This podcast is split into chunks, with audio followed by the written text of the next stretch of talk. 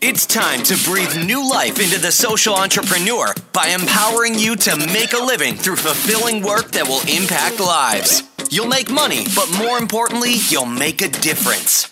Welcome to the Change Creator Podcast. It's time to build a business with purpose. Now, here's your host, Adam Force. Hey, what's up, everybody? This is your host, Adam Force. Welcome to the Change Creator Podcast Show. Today, we got special guests. That's right, two people we're going to be talking to. Bryan Goldberg, the founder of Bustle, uh, a media monster, and his editor in chief, Kate Ward, which I believe was his first hire. Um, so Bustle is getting over 50 million unique visitors, a month, give or take, as things go up and down. Um, but they have made tremendous strides, and only in a short period of time of a couple years. So um, Bryan actually was a co-founder with three other people of the Bleacher Report, which is a sports-based media site, and they sold that for 200 million dollars. And then at that point, Bryan moved on to build this new media platform, Bustle. Um, he is also the owner of Elite Daily. So Bryan has had a lot of incredible success, and like I said, you know, it was in a short period of time. So we wanted to find out, well, what were the secrets to building such a successful and large, large online space for content delivery and consumption? Um, these are all kind kinds of strategies and insights that we can use uh, to help our own success with our websites and blogs and things like that. So we're going to jump into this conversation conversation in just a minute. And guys, remember, this is January 15th that I'm recording this today, and that means our latest edition of Change Creator Magazine is going live, and that is with Nobel Peace Prize winner Dr. Muhammad Yunus. Um, this guy is known for alleviating poverty. He's the godfather of microcredit, all those good things. And the big feature we have uh, started in this edition is to be able to listen to the word for word narration of the feature articles. So now, when you're on the go, on the subway, walking down the street, you can listen to the articles if you can't sit down and read them. So, check that out. You will find those buttons and players all over. And without further ado, we're going to jump into this conversations. Guys, don't forget to stop by Facebook, join the Facebook group I Am a Change Creator. Leave us a review. We appreciate your feedback, your support. Five stars means the world to us, and it goes a long way. All right, guys, let's do it. I know you're going to dig this. Kate and Bryan, thanks so much for joining the Change Creator Podcast Show. How are you both doing today? Great, great. Hey, Adam, how are you? Doing great. Doing good, doing good. I'm excited to chat with you guys. You know, I was um, just sitting there. We were getting ready to go to sleep the other night, and my wife was on her iPad and and she was looking at Bustle, of course. You know, so she's a fan. Awesome.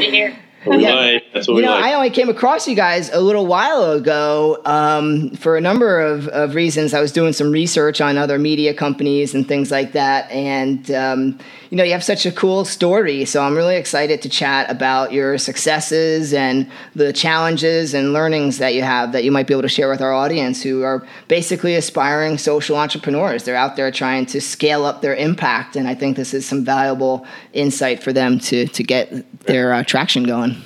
Great. So listen, I'd love for you to just talk a little bit about, you know, what what did you learn? I'm not going to tap into Bleacher Report too much. I really want to get into Bustle, and I have all kinds of questions there. But you know, you, you had a success uh, with Bleacher Report, and you know, I'm curious as you started ideating this concept of Bustle, um, what kind of lessons rolled over from Bleacher Report to Bustle? That's a great question. Um, I think there's one lesson, one one takeaway that, and and really sort of one driving force here. It was, you know, there's always more space than you realize, and there's always more space than people want you to realize when you're entering a market. So if you look at Bleacher Report, when we first started ideating this this idea of wanting to start the next great digital media sports property, Yeah. the only thing people told us was there's no room. And, and in fact, people said not only is there no room, but you're picking by far the dumbest market to go into because if you look at sports, you got ESPN, who, who's you know at that time was was an 800 pound gorilla. You had classic magazines like Sports Illustrated and the Sporting News.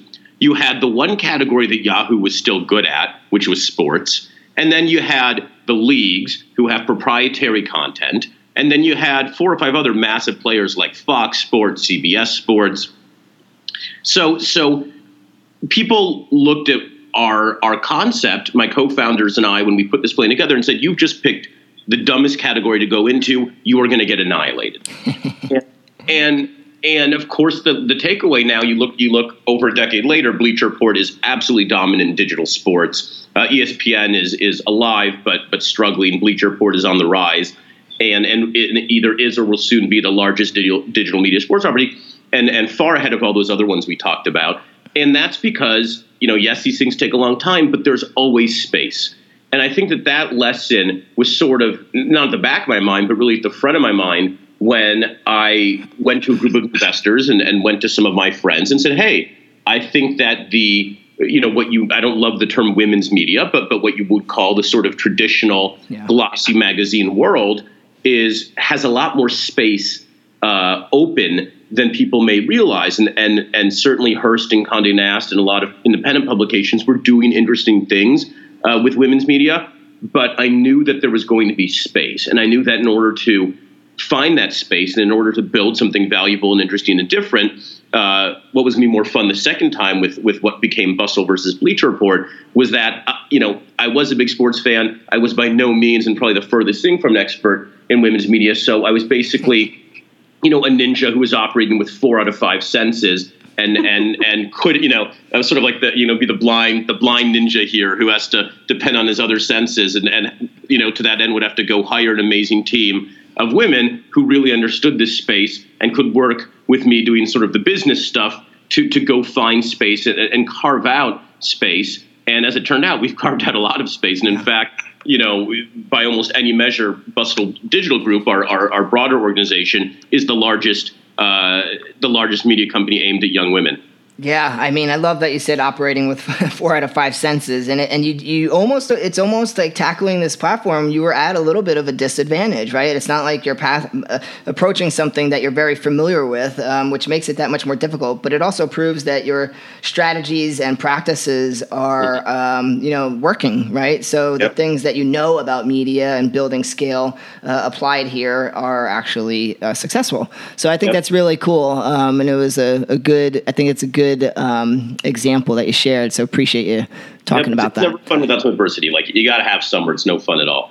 Yeah, and you know, I always think about it. People say the same thing. Oh, you know, entrepreneurship or whatever it might be. It's too crowded. In my mind, I'm sitting there looking at the statistics with all the data, saying there's a lot of people out there. There's no way you're talking to all of them. There's room for almost everybody. So just get in the game and try to differentiate and find your angle. You know, everybody learns differently. So if your perspective on one platform is not working for one person, you could talk about something the same, but in a different way, and it might resonate with them. So I think there's always a place.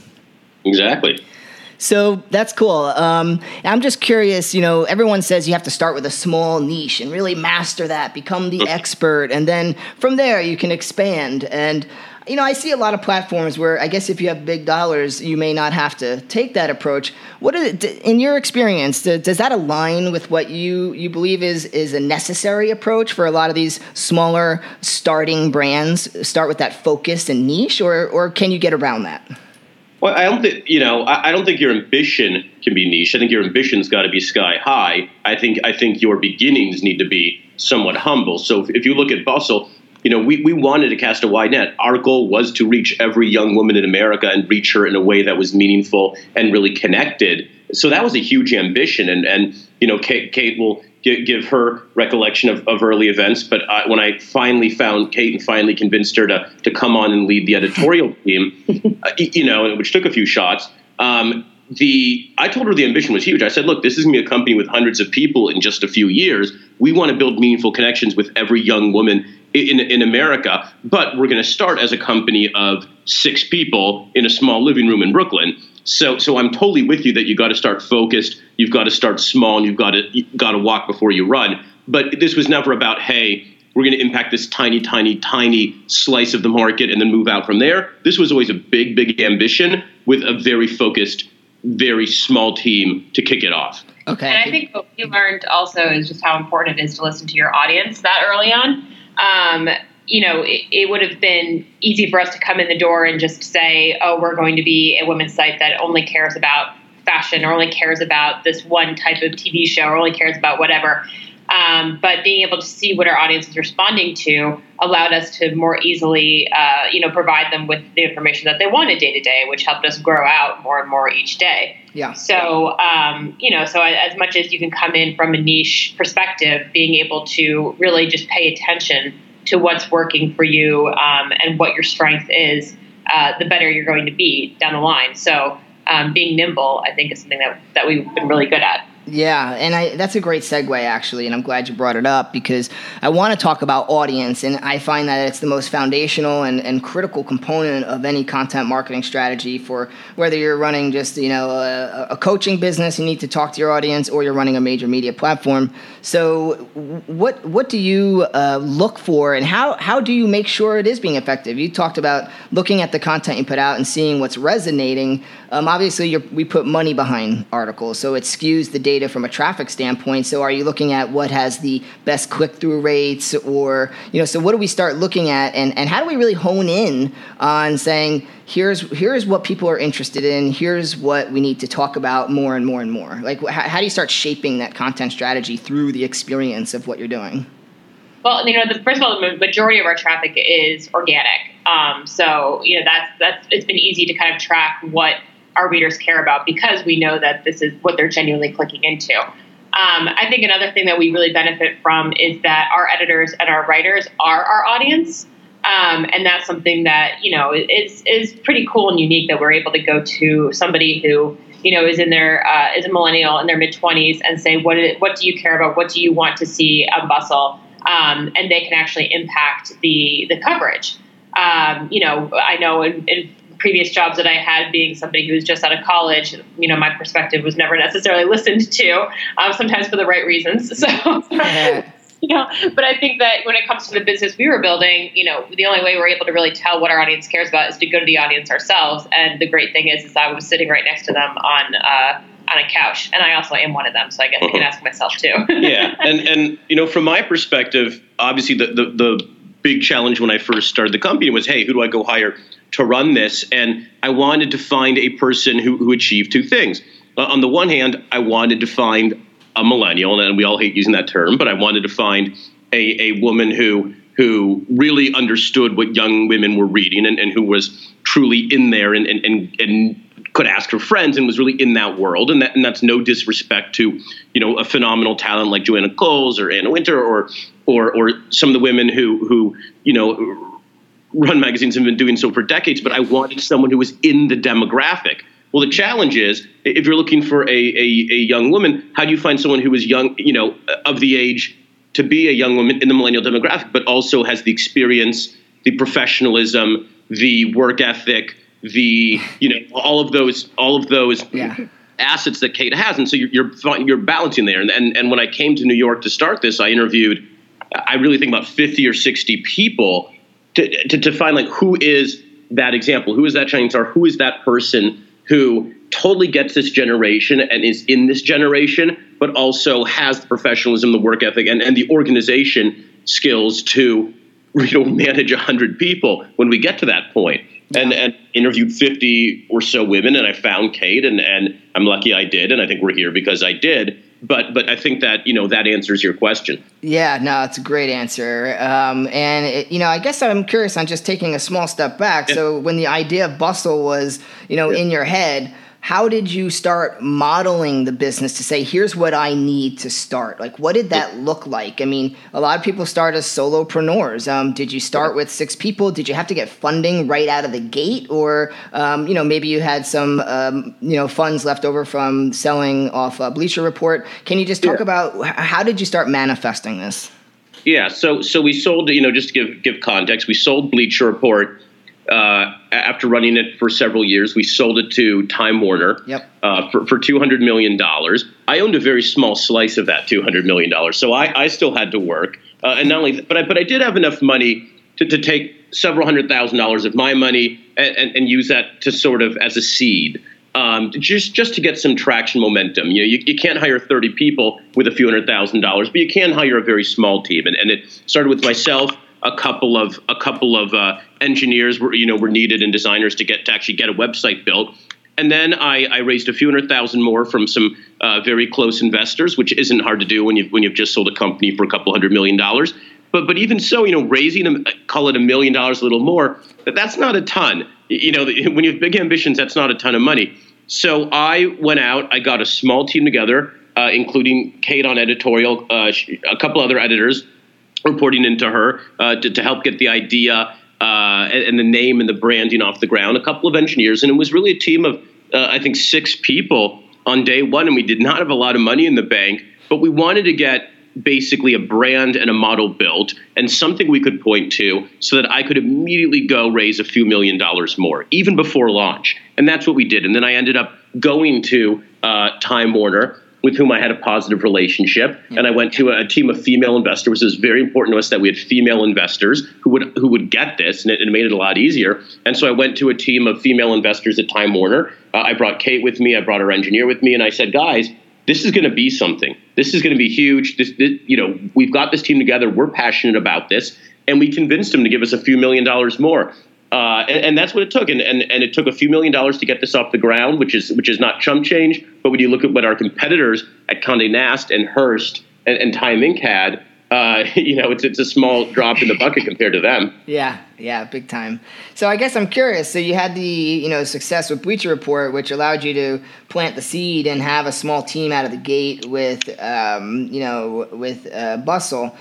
Um, you know, a lot of our listeners are people who are starting out without that kind of opportunity. Uh, if you didn't have that, maybe even similar to what you did with Bleacher, but you had, you, I guess you had co-founders there, three other co-founders.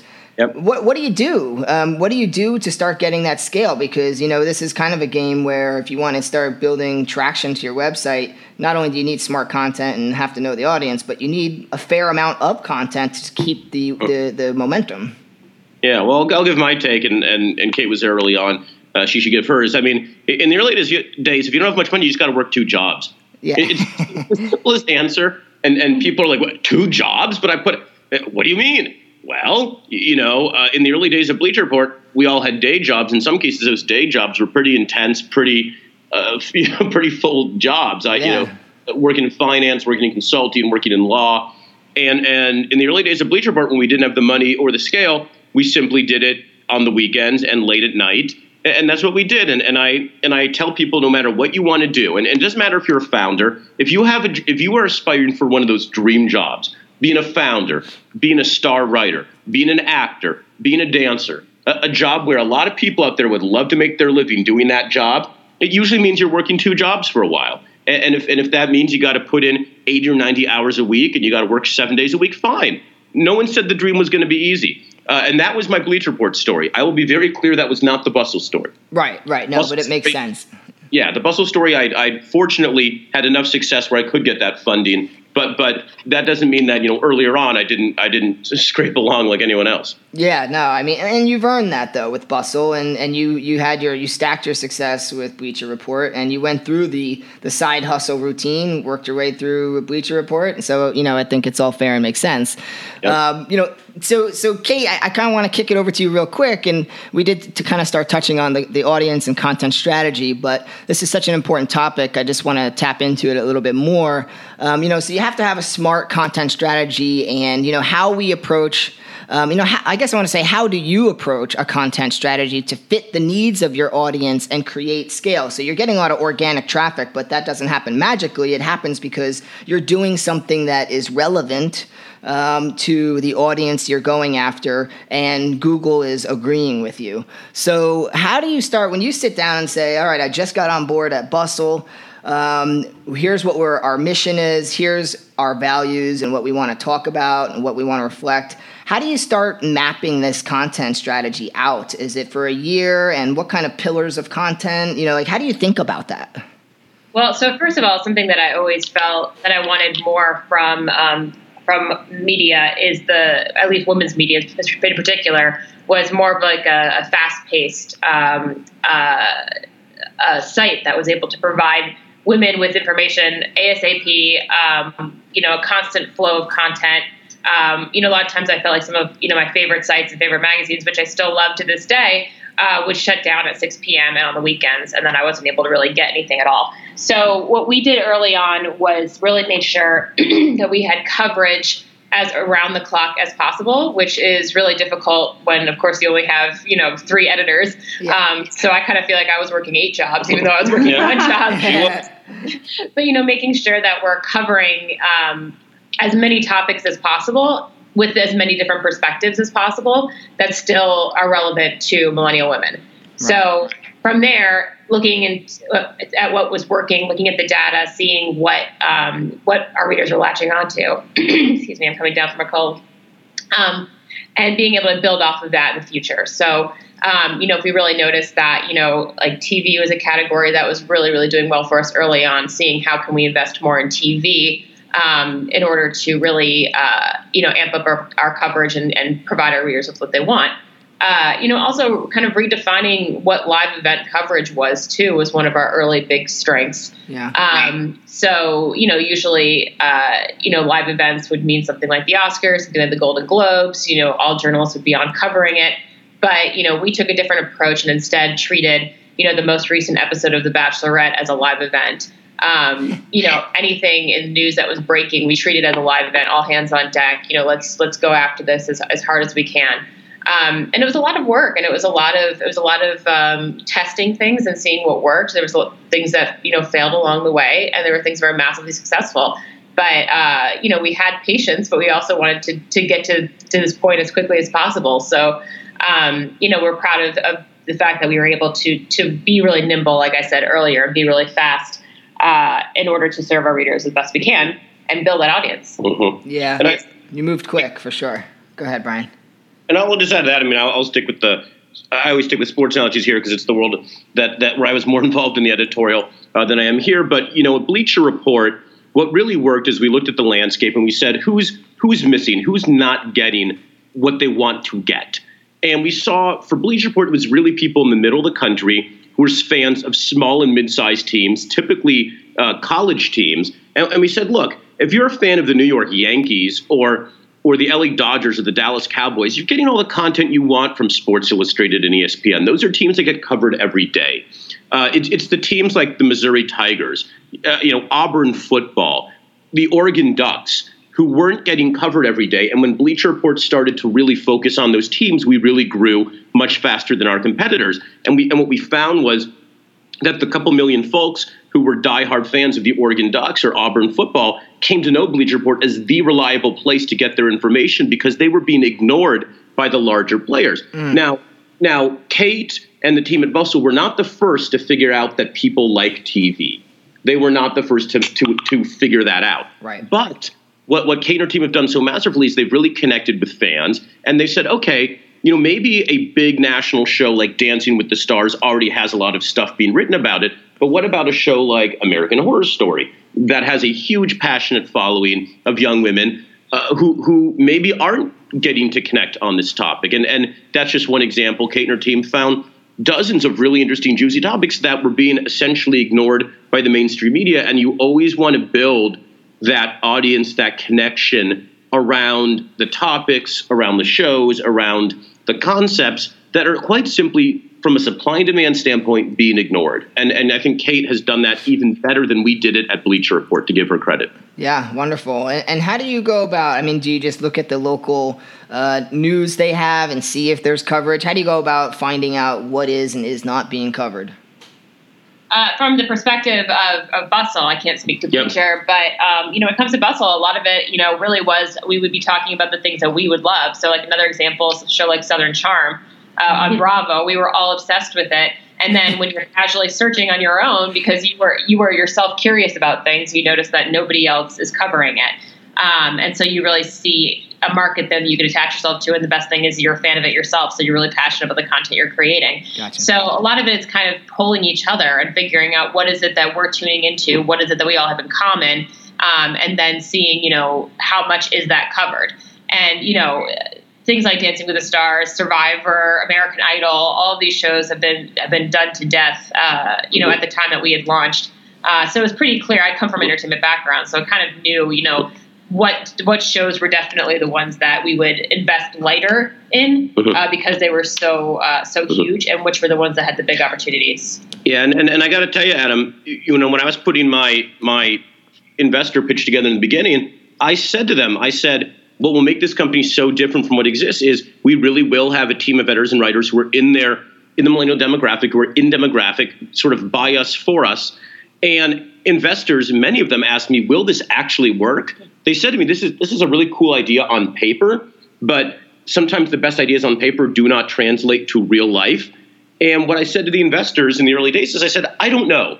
I said, I think this will work. I said, I, I think this is a good idea. This feels very different from what Cosmopolitan and 17 and Vogue are doing. Th- those are magazines run by women in their 40s and 50s, where most of the editorial staff in senior roles are in their in their 40s or 30s, and they're trying to talk to women who are teenagers. And I said, this feels very different from that. And that's a very broad, very uh, hypothetical concept with which uh, against which to launch a company. Um, and I, we didn't know if it would work. But guess what? The only way to find out if something will work is to try it and, and to give it a shot. And and of course to find the right team to execute that really crazy idea. And that's exactly what we did. And I said, to investors, I don't know if this will totally change the game, but I'm going to hire a great team and we will find it out. And the answer is yes. Overwhelmingly, yes, it has worked. I love that. I love the approach and the idea of how to talk to an investor about creating differentiation through the relevancy of your staff. That's pretty cool. Um, Mhm. Really good insight there. So, h- how did you find the staff? Where, where were you looking? So, so for me, I mean, this was this was a big change for me. I mean, if you look back to Bleacher Report, we'd done it in San Francisco. I lived in San Francisco. Yeah. Sports is it's its own world within the media landscape. So I, in many ways, was starting a- afresh with a completely blank canvas and not a very large network. Um, I put together a list of 50 or 60 editors I wanted to talk to. I found them by searching LinkedIn for hours and hours and hours and hours a day Yeah. for weeks. And I put together a Google document, a spreadsheet with about 50 or 60 women who whose LinkedIn profiles fit the bill of what I wanted. What I did not want to be clear was somebody who was a massive Twitter or Instagram star who had 500,000 followers and had focused most of her life on building her own profile. I wanted to find a woman who had an amazing resume, who had an amazing career, but had done so uh, making her publication and her work the star. And and so a lot of these were women who maybe were not household names and you hadn't heard of, but when you looked at their backgrounds, you're like, wow, that's really impressive. And uh, Kate was one of 50 or 60 women on that list. What impressed me about Kate was not just that she was clearly very smart, having gone to you know Northwestern, a top journalism school, et cetera, but she'd been at uh, she'd been at Time Inc. and Entertainment Weekly for many years and got promoted many times at Time Inc. That's a really hard thing to do when the magazine industry is dying and collapsing to keep getting promoted. Um, so those are the kind of things I was looking for. No, she didn't have 100,000 Twitter followers. I don't know how many she had, maybe a few hundred at the time. Um, but I, I'm, I'm, you know, what I, if I'm proud of anything, is that I know how to look at someone's background and say, hey, this is what I'm looking for. This is the type of person. So what I did is I did a bunch of trips to New York. You know, I'd fly to New York for a week, meet with eight, nine, ten women, uh, try to convince them that I wasn't crazy. Then I'd fly back to San Francisco where I live, and then fly out a few weeks later. And on one of those trips, I met Kate, and I was like, I think she's the person. I felt very comfortable. And, and so finally, I, and when I really feel something in my gut, I'm like, let's just go do this. So I said to Kate, um, I'd really like you to join me on this journey. I'd like you to join and do this. And Kate said, What did you say? No thanks. I had just come from. I, I was uh, after EW. I went to uh, Hollywood.com to try to uh, revamp their their site, and I was there for ten months when Bryan contacted me. So it was really tough for me to feel like I wanted to leave yet. But I was so intrigued by it, and it sounded so amazing to be able to start something from the ground up. So I said no. Mhm. Um, And, and to be fair, she didn't just say no once; she said it twice. oh man. a month later. Um, but but but look, I mean, it, it's it's. I, I will say this. You know, one of the traits I think really matters is loyalty. So even though I was extremely disappointed we didn't land Kate, um, I was impressed by her loyalty and commitment. So it just made me want to hire her more. And I am persistent. And I think what the third the third shot we got you. yeah. well, that's I reached out to Bryan and I was like, ah, you might think I'm crazy, but I'm actually reconsidering. And he said, we do it now. And I was like, I'm in, we're doing it. I love that. That's amazing. That's a great story. It's cool. Um, the persistence, the loyalty, it all uh, plays well. So okay, so you uh, looked around LinkedIn, and it's interesting. Now, were these people like potentially writing for Forbes and doing things like that already? And obviously, um, you were prepared to offer salaries. This was for a full time, Yeah. not contracting. Correct. Yeah. No, this was this was salaries and equity in it, and I wanted people who wanted equity. And and look, I'm not allowed to go to anyone and promise them I'm going to make them a billionaire or a millionaire, but Yeah. but. But I was able to say, look, you know, if, if this has the same successful outcome of Bleacher Report, here's what it would mean for you probably, and it would be a really nice number, and it would be a really juicy opportunity. Um, but we were, eh, you know, I wanted to raise that money to pay other people. I wasn't paying myself anything. In the beginning, I was paying money out of my bank account, and it's really scary to watch your bank account Oh, yeah. dissipate when you're paying salaries for several people every two weeks. um, but I wanted, I didn't want this to feel like a risk in that you know, you, you know, whoever we hired couldn't pay their rent anymore because that's a distraction. You know, if you can't pay your rent and you can't you can't eat, then that's a distraction. Um, but but you know, we were able to pay and, and, and really give ownership and and but we only had enough to really get six or seven or eight people out of the gate and, and knew that we had to make the right hires out of the gate and that's why landing Kate was so critical. So so it was it was an adventure, and, and we had a, a small office that was basically a, a live workspace. It was a very small duplex in Brooklyn. I lived. I had to move to New York immediately, which is not easy to do when you have a home and your family on the West Coast. We moved into this small duplex in Brooklyn, uh, where the, the lower, smaller floor I lived in, and the one above us was where the company worked, and it was maybe 1,500 square feet for both. And and that's where we worked out of. That was that was cheaper and quicker than going and getting commercial real estate. Right. Yeah, that makes sense. Now, do a lot? Does a lot of your team work remotely these days? Um, we have we have bureaus, we can say, uh, in, in several different cities. Uh, we have a, a fairly robust team right now, probably around 10 people in LA, made up of sale, sellers and uh, editorial staff. Yeah. Um, we also have sellers in uh, Chicago, in Texas, I believe, in Florida. Boston, Yep, Florida, yep. yeah. And then uh, we have, uh, you know, some editors that work in various locations, uh, you know, from from DC to uh, to uh, Wisconsin to uh, Jersey. So, um, but most of our staff is is headquartered in New York. Very cool. Now, Kate, I have a question for you, and you can choose to opt out of answering it if you want. but so, if Bryan came to you and was pitching you to join his his uh, new idea at the time, if he didn't have Bleacher Report in his back pocket, would you still have done it? Uh, well, it's funny. I'm I am not a sports fan at all. So uh, when he contacted me on LinkedIn and said that he came from Bleacher Report, I was kind of like, huh, I feel like I've heard of that, but not really. And then I looked into it and said, wow, this is a really big deal.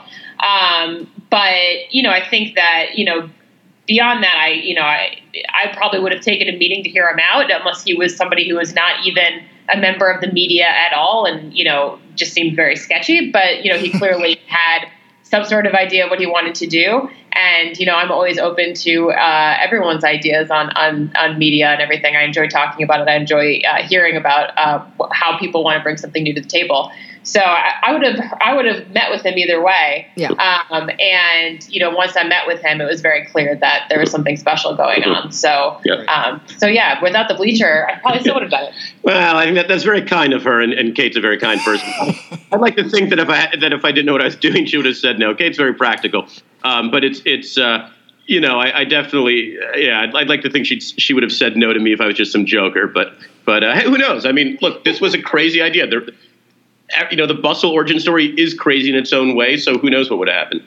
Interesting, very interesting. I appreciate your answer on that. it's, it's, I was just curious because you know everyone has their different perspectives, and we don't know somebody, and they're just coming at you with something. It may be interesting, but um, sometimes these the background and the experience can you know encourage you to hear somebody out. So it's just a curiosity of mine.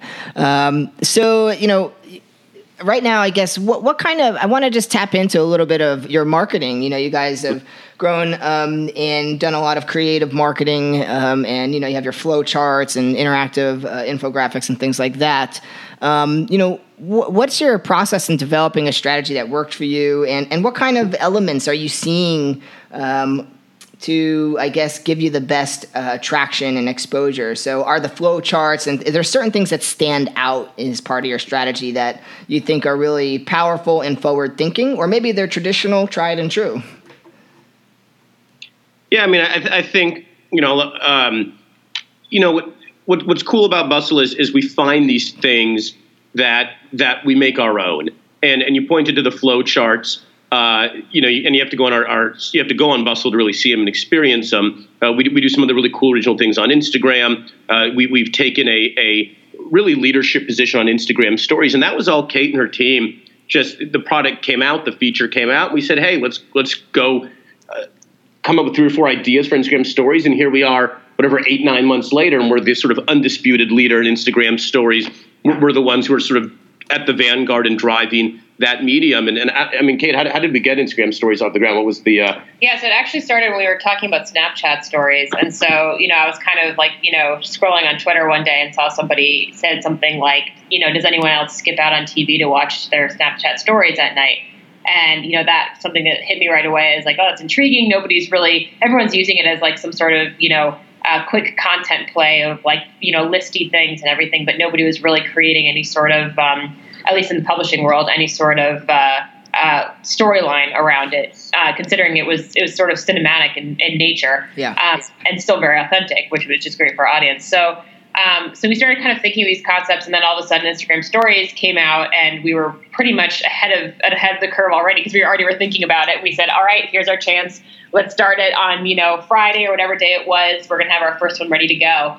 Um, and and yeah, we just put that together, and then from there we we sort of programmed everything out. Um, you know, looking at like what kind of other shows we want to do, what are the, what's the best day to put them up, mm-hmm. um, how are our, our uh, followers responding to them, and using that as inspiration for more ideas too. So we now have a full program of Instagram stories, uh, you know, almost seven days a week. I think at this point, it's not seven days a week, and we're we're shifting out seasons too. So it's now it's almost like almost like our own little network here on Instagram, which is really cool. And and, and everything Kate's describing in terms of stories launching, it, it happened over like 48 hours. And and I remember, I mean, p- p- Instagram Stories was not a well telegraphed feature. It just sort of appeared, and and it appeared and it appeared and it made a lot of noise when it appeared. And I remember within 48 hours of Instagram Stories launching, you know, the publishers like us were surprised as anyone else. And and 48 hours later, we had a dating show on Instagram Stories, like a full-on dating show. It was called Dating with Emma. It was it was incredibly engaging. It resonated extremely well with viewers. And I remember getting a phone call from a friend of mine who works at, at Facebook slash Instagram. And he, he said to me, everyone in our office is obsessed with this dating show you guys made a story about. And this was 48 hours after the feature launched. We, Kate and her and her team had created a dating show that was very real, very authentic. One you wanted to finish. There was a real payout at the end of, you know, did Emma like this guy she went on the date with? And and this was 48 hours after the feature launched. Our competitors at major media companies were probably like, having meetings with lawyers to figure out, you know, over the next nine weeks, what can we do on Instagram? And and it just shows how nimble Kate and her team are. Yeah, that's incredible. Wow, very cool, very cool. And I guess just to wrap up this traffic part, I'm curious, uh, you know, what what are the channels that are working best for you? You mentioned you get a lot of organic. Um, you know, I think through DigiDay interview, I heard Bryan. You know, you talked about Facebook and things like that, and it sounds like maybe Instagram. So, are these three top channels that you're receiving traffic from at this point, or uh, is there other opportunities that are that you're pursuing? Yeah, I think when you take the broadest view of audience, it's it's Google, of course, right? I mean, search is, is how a lot of people connect. Facebook, and I'd say Instagram are the big three right now. Pinterest does very well for us as well. So we, you know, people have been not talking about Pinterest that much. They should because it's still a very big channel. But I think keeping it on Instagram, you know, if you look, if you look at our Instagram following across Bustle and now at Elite Daily, where we have a, you know, we just acquired a huge Instagram following with Elite Daily. That's millions and millions and millions of followers. And when we put stories up, that you know, we're talking about hundreds of thousands of viewers a day. Now, hundreds of thousands of video viewers, eh, you know, if you look at a cable channel, a lot of cable channels would be very happy to have hundreds of thousands of people watch their channel every day. We're getting that right now. And, and our stories are highly engaging, they have high finish rates.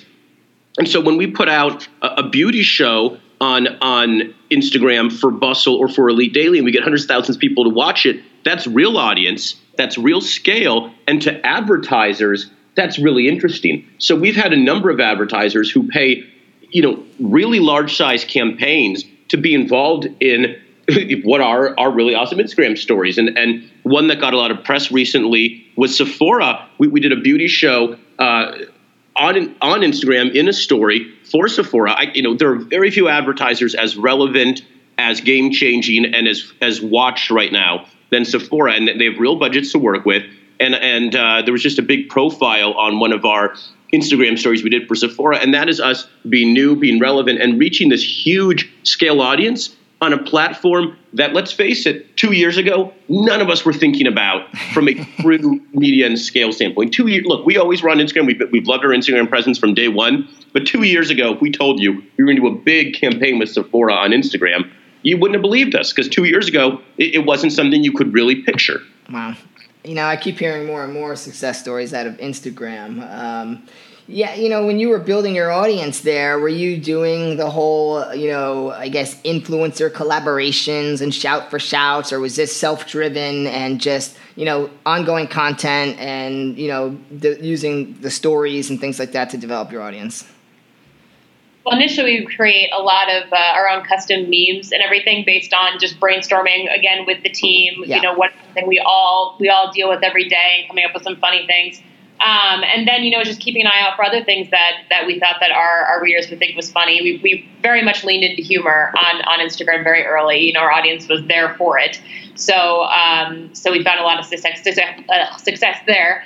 Um, and then, you know, I also, you know, think social partnerships are something that is very, that are, it's very, uh, you know, common throughout the business and very lucrative for everybody. So uh, we also, you know, had some partnerships uh, with other uh, mm-hmm. accounts, other publishers where yeah. we're able to do trades and mm-hmm. show off our custom content and, and their custom content. Yeah. I mean, it's, it's funny you talk to, you know, young viewers, young, young, young readers and, and, you know, on, and every platform is, is its own ecosystem. So, you know, years ago, one of the things that might grow our audience is when we got mentioned or shouted at by girl with no job you know? And for some viewers and some audience members you know which, which is more relevant 17 magazine or girl with no job on instagram?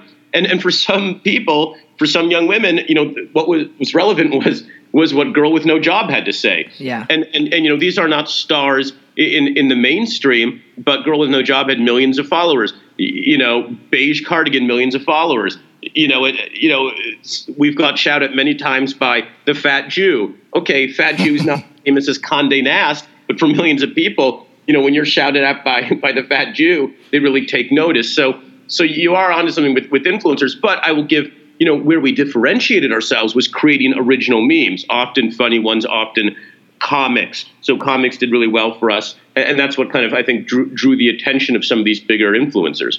Very cool. Yeah, no, it makes sense. It makes sense. I think it's that combination of, of uh, approaches. So, um, you know, uh, one of the things that is always important to any business is monetization. Um, you talked about your Sephora campaign. Obviously, these are things you can do once you're very well established and you have a very large audience that's successful. Mm-hmm. Um, you know, as you're building up a media platform, um, you have, you know, the lower numbers and engagement. Mm-hmm. Um, when do you start thinking about getting sponsors? Like, and, and so like what what kind of a you know MUV or monthly unique visitor rate are you looking at before you could say, hey, come over and do some advertising. There's some value here on our site, um, and you know, so let's just start there, and I'll do my follow up to that.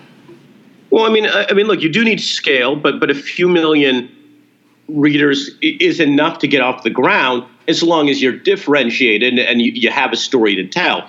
Um, we started sales early you know, we brought in our first salesperson when we were a few million monthly readers, and and and had a few million dollars in the bank because you do you do need to to be totally straight here. You, you, you got to burn millions of dollars to build a sales team. A sales team is not cheap. Only do you need a couple of great sellers who aren't cheap. You need a support team, account. You need planners, account managers. You need ad ops people. You need a subscription to ComScore. Yep. You, you know you need you need materials. You need a travel budget to go fly around the country. So you need millions of dollars to go build a, a true digital ad sales force, and and that's where we've been fortunate to raise capital.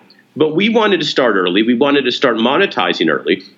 And I think we probably landed our first advertising deal. Couldn't even tell you who, who was with. I, I can't. Uh, I can't remember. But you know, within a year and a half of launching, within 18 months of launching, so so by uh, you know early 2015, we were closing a fair amount of deals. You know, we were closing deals every few weeks. You know, 50k here, 150k there. Uh, that really matters and makes a difference. So, so yes, we were burning cash in 2015, uh, but we we we had the funding to do it. We hired some great sellers, some scrappy young sellers, and they were out telling the Bustle story. And we continued to grow as we were closing deals. And, in that sense, it was very similar to Bleacher Report. You know, Bleacher Report was not a huge brand. We were not even a top five sports publisher when we went out and built a sales force. But our sellers at Bleacher Report could go into an, a client's office and we could say, hey, we're Bleacher Report. We're totally different from Sports Illustrated and Fox Sports and ESPN. They're sports in a suit and tie. We're, we're sports by the fans in a t-shirt and jeans. And that story really resonated. And, and you know, we did the exact same thing in Bustle. We walked in there and said, hey, you know, we're not Condé Nast. We're not Hearst. We're not Refinery 29. We're Bustle. We have a few million readers, but we're growing. And here's why we're different from all the other guys. And that really does work. That's really effective. Brands do care about that. Yeah, absolutely, absolutely. So, I mean, if, if I remember correctly, it only took you about a year to reach 10 million monthly uniques, right? Uh, something like that. Around that, yeah. Yeah, maybe those were probably our numbers. Comscore. How much content do you put out daily, though? I mean, that's that's listen to a lot of people. You get hundred thousand yeah. monthly uniques, and they're pretty yeah. excited about it. You know, quarter million, you're really getting pumped, yeah. and anything over a million, it's you know a big payday for them. So when you're talking about ten million, that that's scaling up very quick in one year. So, what kind of content frequency were you uh, doing in order to get that kind of scale? I mean, obviously you had a team and stuff. So, was this ten articles a day plus other creative assets? Where, where were you at? Just to give me an idea. Uh, we publish a few dozen stories per day. So uh, yeah, at that know, time, at that at time. the time, yeah, we have you know we had a smaller staff Mm-hmm. Uh, right now, we have an editorial staff of you know 70 plus uh, people, but that includes videos while they're not creating content uh, for the site. But uh, but yeah, at the time, you know, we were probably doing a couple dozen, three dozen, four dozen, mm-hmm. depending on how many editors we had. I honestly would have to look back and now see. It's yeah. But, yeah. But but you do have to launch with that scale, right? I mean, we didn't launch with three stories a day. You know, we the word scale is sort of thrown around. You do need you do need to have a real large scaled organization. And so out of the gate, I don't know if we were doing 20 stories a day out of the gate. Out of the gate, we are doing 40 per day. Yeah, 40. And then I think we probably doubled that within a year. Yeah. Um, but, but you, uh, you know, from our standpoint, when our ambition was to be the next Hearst or the next Condé Nast, you got to ask yourself, how many stories is Hearst publishing a day? And, and, you know, my guess is if you were to say how many stories does Hearst, broadly speaking, publish every day, they probably still publish quite a bit more than Bustle Digital Group. They're, they're probably doing – four or 500 stories a day across dozens of publications. So, you, you, know, when you come out there and say our ultimate competitor, our, our North Star is we want to be bigger than Hearst one day, you got to look at how many Hearst is doing, and you're not going to beat Hearst with six stories a day if they're doing 600 stories a day. and that's also, I think, where the, uh, the technology comes in too, in that, you know, we were able to produce that scale because our back end was so well built and so and so fast so we had that on our side to be able to to take you know five minutes to create an article and, and put it up for less than five minutes even compared to you know having been at other publications in the past it would take you know a good you know seven minutes before you could even push anything live. So um, so that's a testament to our our you know CTO Tyler Love and and his team. Very cool. Yeah, that's great. And you know, um, I guess just to follow up on on what we were talking about before, how do you uh, Bryan, I guess, how, how, do you know who the right sponsors are to talk to? I mean, for example, um, is it really important to work with the sponsors that are relevant to your audience and brand, or do you just take anyone that's willing to pay?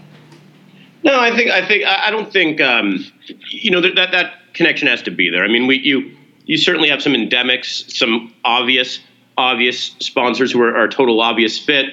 Uh, you know, for Bustle with with such a large, almost entirely female audience, of course fashion and beauty is, is going to be, uh, and, and CPG are going to be obvious fits. And then sometimes you have fits that are obvious, but for not obvious reasons. So, for example, we've done some really great campaigns for the Marines. And, and, and when we started Bustle, I don't think any of us said, hey, you know, we got to go get those those budgets from the Marines. I mean, that, that would not have been who immediately comes to mind. But then, as you as as our sales team talked to them, they said, well, actually, we do want to work with Bustle because we want to reach women. The Marines wants more diversity. We want to get more women interested in a career in the military. We want more women to realize that yes, we need strong women in the Marines. We need women to realize there's a place for them in the Marines. We want to get our female representation up. And Bustle, being an audience that reaches a lot of women in their 20s, has been a great partner for them to do that. We've worked with them multiple times and done some native advertising campaigns we're really proud of that focus on you know women's strength. So, you know, some are going to be obvious, like cosmetics companies, and some are going to be not obvious. But then when you sit down with them, you're like, this is suddenly obvious. Yeah. Um, yeah. And and that, you know, the Marines is a great example of that. Very cool. Yeah, that is a good example. Um, Okay, so listen, as we get close to the end of our time here, there's a few things I just want to tap into, and we've been, um, you know, intermittently talking about the the funding uh, and things like that. So I have a pretty good grasp on on what you did there. But um, I think you've raised quite a bit of funding, which has been uh, really helpful. And I'm just curious, you know, just like the traffic thing that I, or the sponsor thing that I talked about, when's the right time to think about funding? I know you did it right out of the gates because I guess you looked at your model and you said, listen, we got to scale up quick. I need this team right out of the gate. Um, I'm going for funding. Um, do you have advice for younger entrepreneurs who are getting started? You know, maybe it's just them, or they have a co-founder, small, you know, whatever it might be. They're not putting out, you know, 40 articles a day. Um, how do you convince an investor to give you the time of day when you don't have the heavy traffic? You're just saying, "Listen, I know we can get there, but I need your resources to to make the scale happen." Mm-hmm. Well, I mean, look, I, for this one, I have to go back to my Bleacher Report story because it's it's the only time I was ever starting from nothing, and you know the answer is, is twofold. One, you need co-founders because you need as much legwork and, and person power as possible, and, and that means more than one person, and, and you got to all be in it together and motivate each other. Bleacher Report, you know, I, I had several co-founders, and we all had to work our tails off in the beginning. And the second thing is you, you can't be afraid to work two jobs or to have a day job, and it, it seems like such an antiquated concept. And, and you know, these days, everyone, every 24 year old with a with a 12 page PowerPoint deck feels entitled to, to a half million dollars of funding just because they put a, presentation together. It's like no way. Um, it, sometimes you got to work two jobs, and sometimes it takes a year or two to get off the ground. But remember, if you work two jobs, then then you, you can go longer and, and, you can keep the dream alive longer because you, you have food on the table and you can pay your rent. Um, and I think we're going to return to those days. I think the days of, of hey, all you need is a great presentation and a few introductions to go raise a half million dollars. I think those days are behind us. That feels very 2013, very 2014 to me. Yeah. Um, I think we're going to go back. We're going to return to an era uh, where people have to work two jobs. And look, that's history repeating itself. In 1998, 1999, it wasn't so hard to raise money. Uh, when I started Bleacher Report in 2000, when I first had the idea in 2005, people said that I'd missed the window. In 2005, people looked at us and said, You missed the window. if you wanted to start a dot com, you should have done it in 1998, 1999. The dream's over.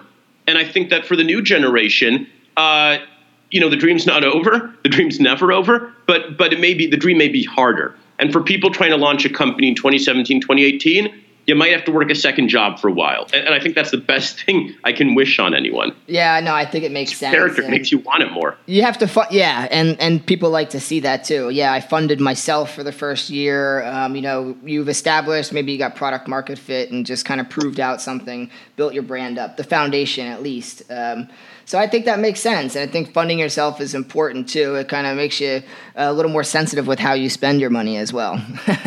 yes, it does. Um, so, what do you think is the future of media? Um, where is it going? You know, is it just going to be these major platforms that are dominating with you know up to 50 to 100 million visitors a month? And how do you see it evolving? I guess is what I'm curious. Do you have a vision for where these things are going and how people are interacting with these media companies?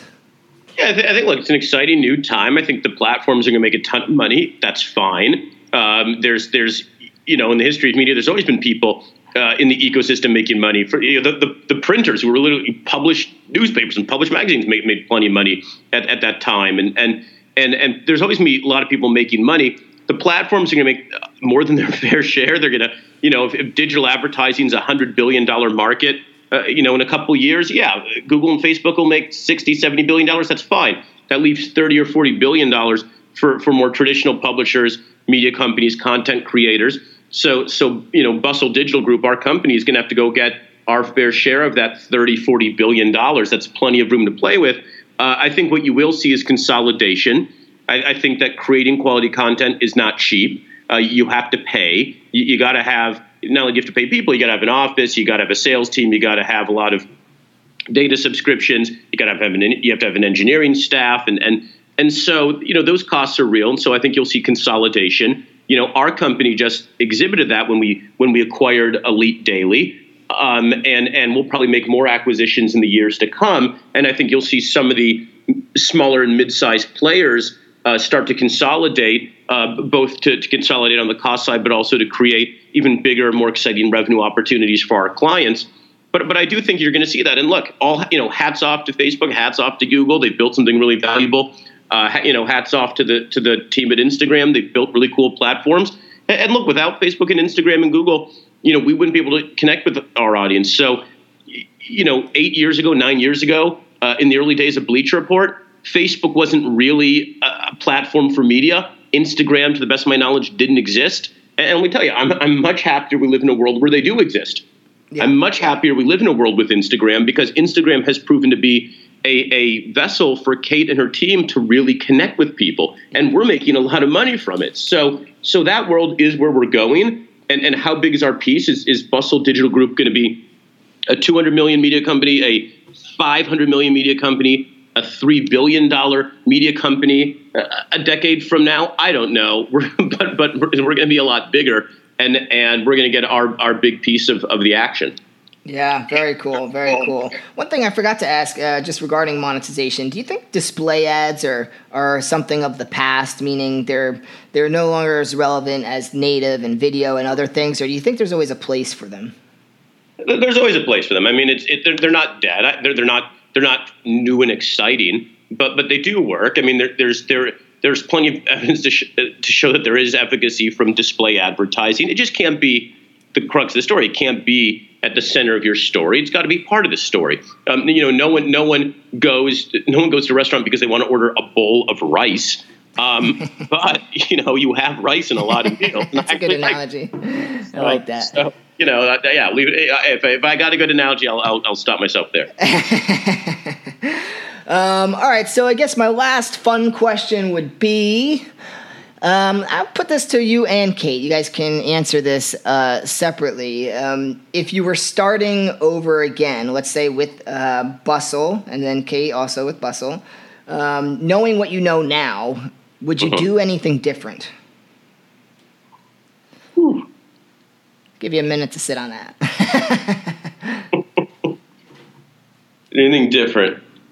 Um, I got to tell you, I, I, like where we've gone. I mean, look, the worst answer I can give here is nope, we're perfect. We've done yeah. everything right. yeah, you know, sure, sure. We worked too hard. We worked too hard. We're, we're perf- our biggest flaw is that we're perfectionists. There's so much. Um, you know, I think that, you know, I think we would have moved even earlier on some things. So, so I am proud that we moved early-ish on Instagram, but I feel like we could have gotten an even earlier start. And and this is again this is me being a perfectionist, and this is me saying, hey, you know, between Bustle and Elite Daily, we have three million followers on those two accounts. I wish it were I wish it were 10 million. Um, because because I think those fans are out there, and I think we could have moved even faster. And I think that you know maybe my our our edit staff would have wanted to move a little faster on Instagram and, and maybe Snapchat. But but what was working at the time and what, what got us the audience that I could go monetize and go fundraise around was probably Facebook at that time. So so I I, I will take some blame. I, I, think we're proud at having a massive audience on Instagram, and, and, it's really working for us. But I think that if I'd let Kate and editors really, if I'd listened to them a little bit more, they might have started six months earlier, twelve months earlier, of really building a team and, and a dedicated team around Instagram. Um, and we might have been at 20 million fans now. And you look at Bleacher Report, I, I think on Instagram they're at like 15 million between Bleacher Report and their other accounts uh, and and and they weren't doing. I mean, th- they didn't get that much of an earlier start than we did. Uh, so so I kind of wish we'd moved even faster on a couple of these platforms. Uh, but but you know we're here now, and I, I, still think we're leading the way now. So so I guess all's well that ends well. Great, great. Kate, any thoughts on your end? God, I've been sitting here that whole answer trying to think of it, and I feel so bad that I don't have an immediate That's answer. okay. It makes me feel like I'm like everything was perfect that I did, and it wasn't. Well, Uh, you know, it got you to where you are, so maybe you don't want to change anything. You know. I mean, I think there's some probably some categories earlier on that we didn't we didn't know were as valuable as as they ended up being. So, like, I think actually something something like um, you know fashion and beauty, uh, we didn't really start investing in it really super heavily until probably about five months in or so. And I think you know one of one of my flaws was just thinking like, oh, I, I don't know anything about what's on the runway, so I don't really know what to do there. Um, but then we really discovered what was really cool about the narrative that we've been able to push uh, push out from Bustle, uh, fashion and beauty, is to sort of like relatable fashion and beauty. There's there's nothing you can do wrong in fashion. There's you know there's no sort of um, trend you have to follow. You kind of just have fun Yeah, with it. yeah. And that was something that I, as soon as you know, our editor uh, Kara McGrath, uh, who is our uh, fashion beauty editor, came on board and started, you know, kind of uh, fitting that in with what we had already built, built on Bustle. It made so much sense, and it, it just made me feel like, wow, we really missed doing this right away, right when we uh, started. So I think that's the one, the one category that I think I would have gone into a lot earlier. Um, yeah, yeah. I mean, that's interesting. And um, um, I know we're going to break here in a second, but that just led me to one more thing to piggyback off that is how, how often were you pivoting your categories? Um, you know, sometimes you set up categories on the site and, you know, you see something else comes to mind or a different, you know, angle that you may want to, you know, brand it as and approach it with. Do you, do you pivot often or not really?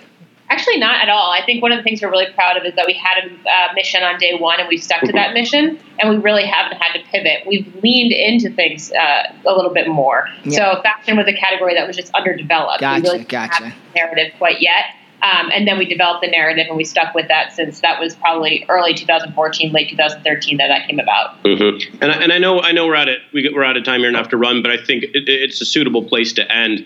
Uh, if you ask me what am, I'm most proud of with, with both companies, with both Bustle and Bleacher Report, I think in both cases uh, we've really the mission, the voice, what we wanted, what we set out to achieve on day one, who we wanted to be. You know, 12 years after first ideating Bleacher Report, the company today, the brand today, is very much right down the middle of where we wanted to be. The Bleacher Report voice and ethos and idea has not pivoted. And I think we can say the same thing for Bustle. I think that the idea, that the spirit, the the heart of what Kate and the editors wanted to create with Bustle uh, four years ago is very much where we are today. And others, if anything, others are trying to move into our swim lane. We're not going to pivot because we like where Bustle is. And, and, the, and the folks at Bleacher Report to this day, they're not going to pivot because they like where they are. Yeah. And, and I think that's the, you know, I have so much respect for companies that pivot and, and companies like, BuzzFeed who reinvent themselves beautifully every few years. Um, but that's not who we are at Bustle. That's not who we were at Bleacher Report, and that's what I'm proud of. Is we are who we said we were, always have been, always will be, and, and I think that's just something that I one of the reasons I love doing what we do. Yeah, no, that's a great, great answer and good insight. I, uh, I love that. So thank you. And I think it's a good ending note as well. So, Cool. guys, I, I appreciate both of your time. I know you're super busy, and um, I'll let you get back to uh, crushing it with Bustle. Well, thanks so much. Adam. Great chatting. All right, take care, guys. See ya. That's all for this episode. Your next step is to join the Change Creator Revolution by downloading our interactive digital magazine app for premium content, exclusive interviews, and more ways to stay on top of your game. Available now on iTunes and Google Play. Or visit changecreatormag.com. We'll see you next time where money and meaning intersect right here at the Change Creator Podcast.